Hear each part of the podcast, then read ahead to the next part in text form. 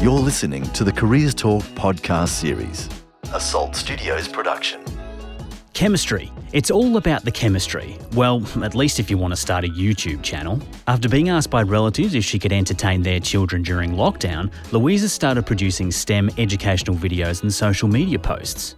Even in the early stages of her career and with limited availability, Luisa is finding the time to give back and help the younger generation of students be inspired by STEM. In this episode, Luisa talks about how she found her way in her professional career and why the stigma around maths and science being uncool needs to change.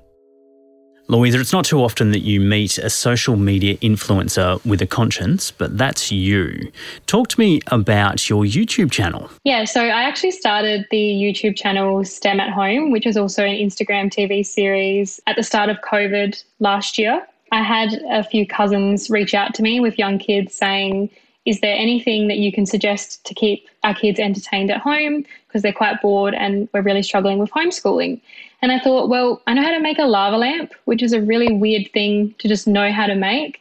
But I had a really good year 11 chemistry teacher, Mr. Branson, and he taught us how to make a lava lamp. And so I thought, let's record making a lava lamp and I'll put it on YouTube and we'll see how it goes. Yeah, the reaction was so positive. I got so many messages from people on Instagram and LinkedIn saying that their kids loved the episode and am I going to do another one? And I thought, oh no, what have I signed myself up for? Let's talk about your career then. So, obviously, when you're not spending your entire Saturday and Friday nights uh, recording and preparing to for your YouTube channel, you are actually an engineer. Where was your first job within engineering? Yeah, so my first job was at BMD, and it was such a good starting point for my career. So they hired me while I was still at university, and it was the biggest blessing that ever happened to me. I think up until that point, I struggled to, I guess, connect the theory I was learning with the practical side of things. And then when I started working with BMD, they put me on site straight away. And I started to really understand how what I was learning at university had a practical application, particularly in regards to road construction, which is something that I really enjoy doing, weirdly enough. It's a weird thing to enjoy. And yeah, so all through fourth year, I worked for BMD three days a week. And I got to a point where they basically had me as the only engineer on site. And I developed such a great relationship with my site crew and my foreman. His name's Daz. We're still friends. And he became like a second dad to me. And, you know, I don't really like sport. And I was the only girl on site. And I sort of thought, how am I going to bond with all of these men? Like, what do we have in common? And then we figured out that we all really liked chocolate. So we used to take it in turns on a Friday to bring in chocolate and sort of did like a chocolate taste testing. And leaving that job was so hard for me. I remember everyone was crying on site. They threw me a going away barbecue and they had got me this massive bunch of flowers. And yeah, I I really treasure the time that I spent with my site crew um, working on subdivisions in Angle Vale through BMD. Moving on from there, what was your next opportunity? Yeah, so my next opportunity was with a company called Aurecon, and I was hired as a civil engineer to start with. So I was a civil engineer in their transport team, and that was really cool. I got to work with some really amazing civil engineers, and I also got to work with geotechnical engineering royalty. So while I was at university, um, I picked the geotechnical engineering electives, and in my last year, I picked advanced geotechnical engineering. And we had guest speakers come in. So we had Dr. Peter Mitchell and Dr. Matthew Duthie. And these two men are royalty in the world of geotechnical engineering. So Dr. Peter Mitchell came up with the Mitchell method for foundation footing design. And so he's known all over the world. He works for Aurecon. So on my first day, they introduced me to everyone, they introduced me to him, and I got to sit like opposite him and it was the coolest experience. I can't explain. The next day, I brought in all my color coded notes from university to show him how much I enjoyed the course because he came in as a guest lecturer when we did the course in final year. How did he take that? He was so taken back. He's such a modest man and just does not gloat about his achievements or anything like that. Like he is so well known in the industry. And actually, while I was working at Aurecon, we had his retirement to be able to work with him and work on projects with him is something I'll never forget. What did he teach you? Like, what was the, the appeal there? He's obviously achieved some great things, but it sounds like it goes just beyond he's someone who's achieved something. It sounds like he's had a real impact on your career.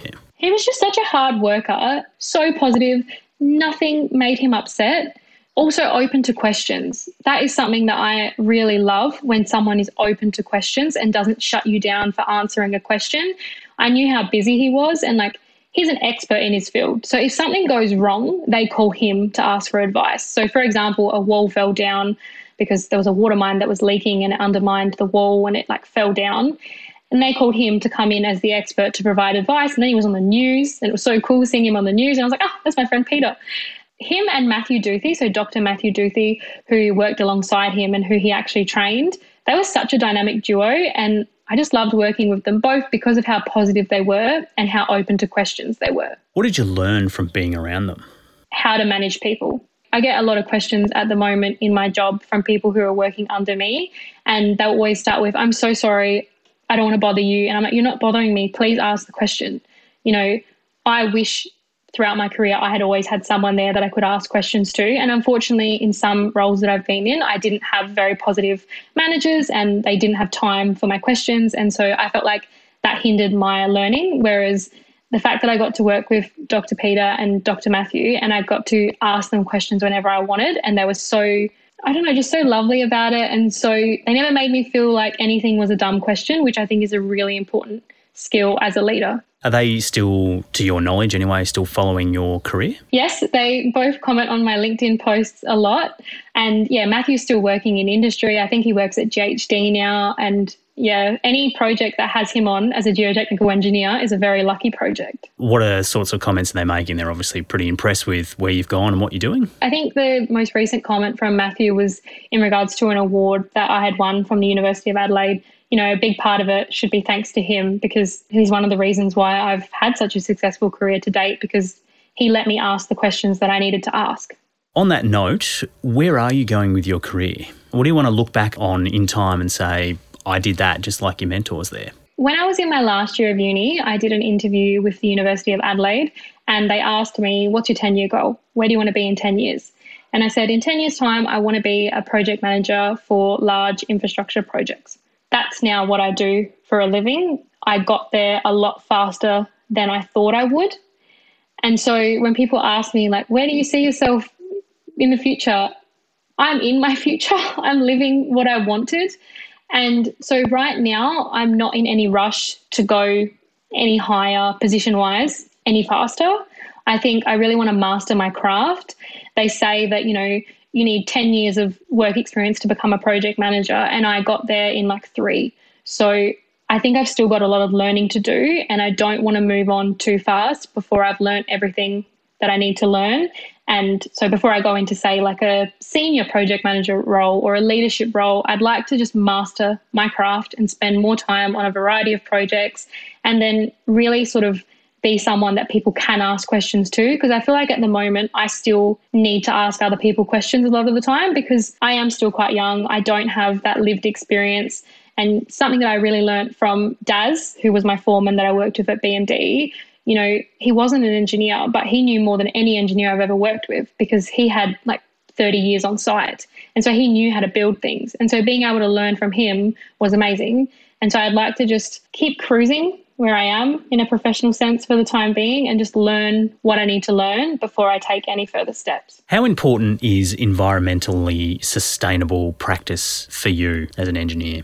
Very important. And I think in my personal life as well, I have become really into recycling and just really aware of the amount of rubbish I create. And it really makes me feel sick. So I'm trying in lots of different ways to fix that. Um, I've got different recycling bins in different rooms of my house, whereas previously I only had one recycling bin, but now I've sort of got one in every room. So I make sure that I'm always consciously recycling, which is a really small thing that we can do.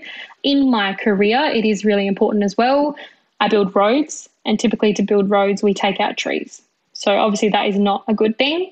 And so part of the process that we do in the beginning when we're designing is we try and work out how can we save trees and how can we design around to save trees we need this infrastructure because, you know, the population is growing and we need to be able to get people places and people want to get there faster. But at the same time, we have to balance that environmental factor.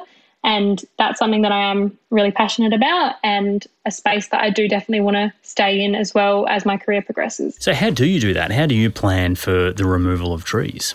Well, the first rule is try and design out the removal. So, work out a way that you can align the road to not have to remove the trees. And sometimes that is possible, and sometimes it's not possible. Now, in the cases where it's not possible, depending on the type of tree, there's certain rules and regulations, and in terms of like certain offsetting requirements. So, who owns the tree? It might be council owns the tree, and it's setting up that initial conversation with council saying, look, this tree needs to be removed because of this project. We want to talk about offsetting. How would you like to offset? Would you like us to give you the money so that you can organise planting, or would you like us to do the planting for you? So it's a really conscious conversation that you have really early on in the project. Um, but like I said, the first rule is always try and design out the removal if you can. And I've seen heaps of projects where we've realigned the road to save a tree. So it's not something that we don't do, it's something that we look at first and we'll spend a lot of money doing that. But it's worth it, in my opinion. What about some other environmental issues in that space?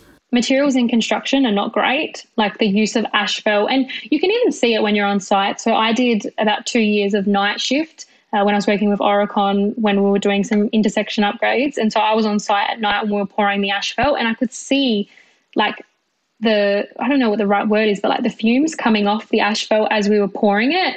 And I was just thinking, this is not good. This is not good for me breathing this in. This is not good for the environment. There needs to be another way. So there are a lot of companies at the moment who are using like recycled materials. Um, they're sort of putting recycled materials into asphalt and like there's also green concrete and all that sort of thing. So it's definitely something that's being considered in the industry and it's something that we always do. So sustainability and design is something that we always have in our design reports. It's something that we always look at when we're going through the design process and sort of making suggestions.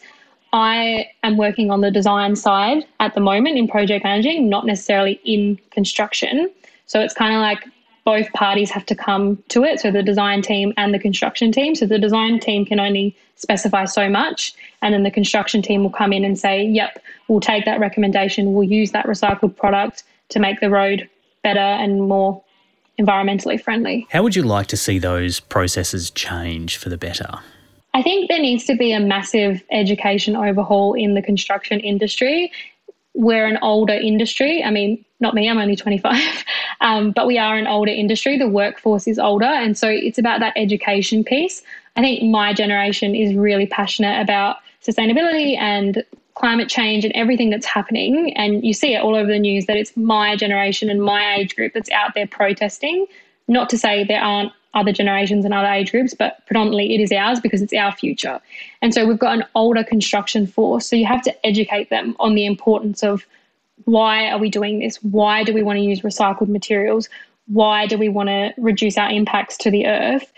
They're at the end of their career, whereas we're at the beginning of our career and we want to have a career. We want our kids to be able to have a career. We want our kids and their kids to have an earth to live on.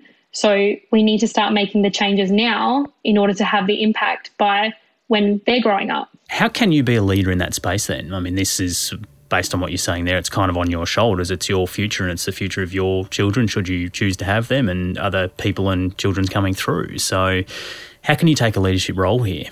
Yeah, I think it's getting involved in organisations. So when I was at university, I was a member of the Sustainability Association, which we did really cool activities and fundraisers about raising awareness. And then I made a friend through a government initiative that I've been a part of called Force 40 in South Australia. His name's Ken Long, and he is so big and passionate in this space. And he has the Adelaide Sustainable Building Society. I might have got that wrong, but he's got an organization that he is a part of. And he recently had me as a guest speaker on one of his panels that he runs. And so he's always running events to, I guess, educate people and educate our generation, but also other generations about climate change and what's happening and where we need to start making changes. We're very late to the party. We should have been making these changes like 20 years ago, but you can't change the past. So it's now up to us to change the future. So, yeah, I think it's about getting involved in organizations like that, focused around sustainability, and seeing how you can help as an individual. One other thing, Luisa, that you're very passionate about is changing the perception of STEM. Why does it need to change? I could talk for days about this. So, like I said, when we're talking about my primary school and high school days, it is currently perceived as unpopular, not cool to be smart. And my personal opinion is the reason for that is what we see in TV shows and movies. So, a really good example is the show Modern Family. Have you seen that show? I don't watch it. I do know of it, of course. In the show, there are two sisters, Haley and Alex, the Dunphy sisters, and they play very opposite characters. So Haley is the older sister and she has lots of friends. She's super social. She loves getting her hair, makeup, nails, etc. done. Alex is the younger sister. She very much cares about her education. She gets very good grades and the show perceives her as a nerd and they sort of make comments like there's an episode where she says she has a boyfriend but nobody believes that she could get a boyfriend and it's kind of like a running joke and then she doesn't really have friends and so there's all episodes around that and they sort of create this divide between, well, you can be popular and you can have friends and you can be social, or you can be smart. You can't have both. And it's in so many different TV shows and movies. So, like the movie Mean Girls, at the start, Cady's really smart. And then as she sort of becomes popular, she starts doing really bad in maths and fails, etc. Personally, I think that it's there particularly for women that, you know, you can only be one thing you can't be smart and you can't be into makeup at the same time because those two things don't go together. So you can't be both. So that's what I'm trying to change. And I think I've been doing it for a long time, past five years, by myself going into schools and talking to kids and talking about my journey. And obviously, I really like makeup. I've got a lot on at the moment.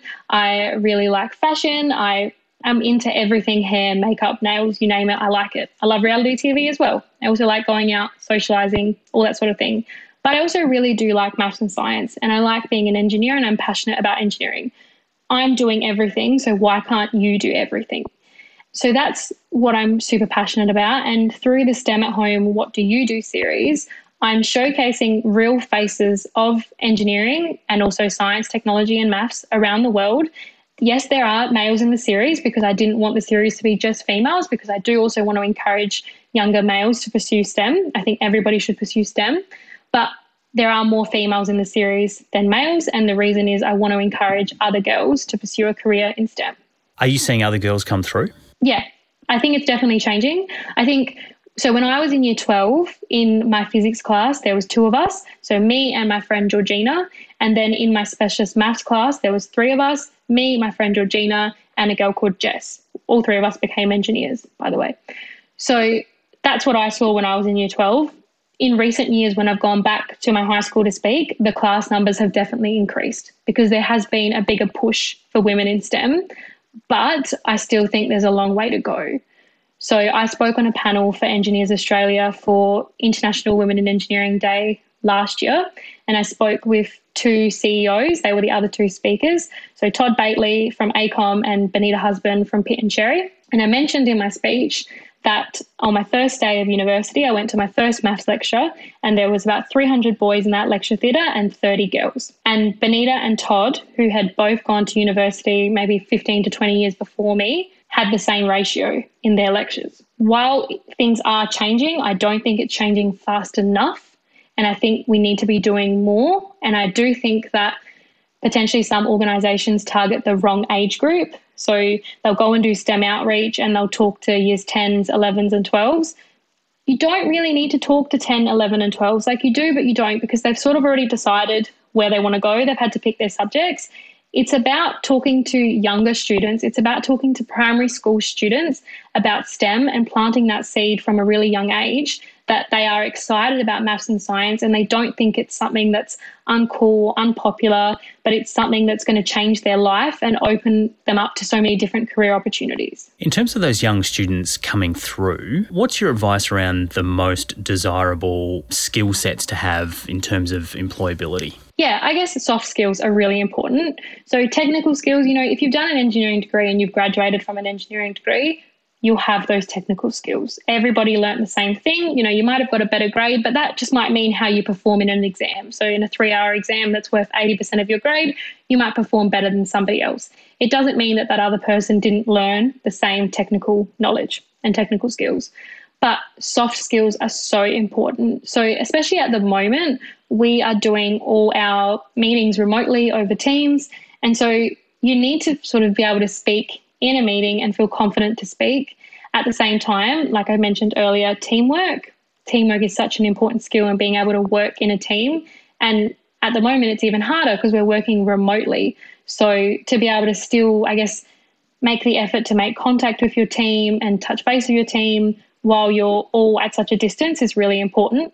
Another skill that I think is really important is emotional intelligence and being able to read a situation. I've worked with a lot of leaders who don't have emotional intelligence and say things that they probably shouldn't have said, but they can't gauge how what they're saying is being taken by someone else. I feel like I've got quite a high level of emotional intelligence. And I know that I do because it's the area that I scored the highest in the UMAT and all the other areas I didn't score very well. And I think that's something that I'm really good at being able to read a situation and read how people are feeling and be careful to say certain things when someone's not having a very good day and just be the best team player that I can be. Luisa, it's been great to talk to you. Thank you very much for sharing some time with us. Thank you. Thank you for having me.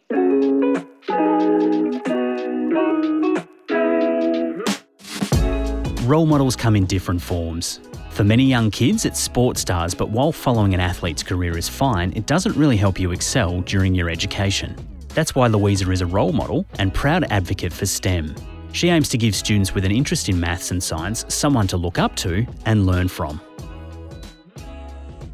You're listening to the Careers Talk podcast series, a Salt Studios production.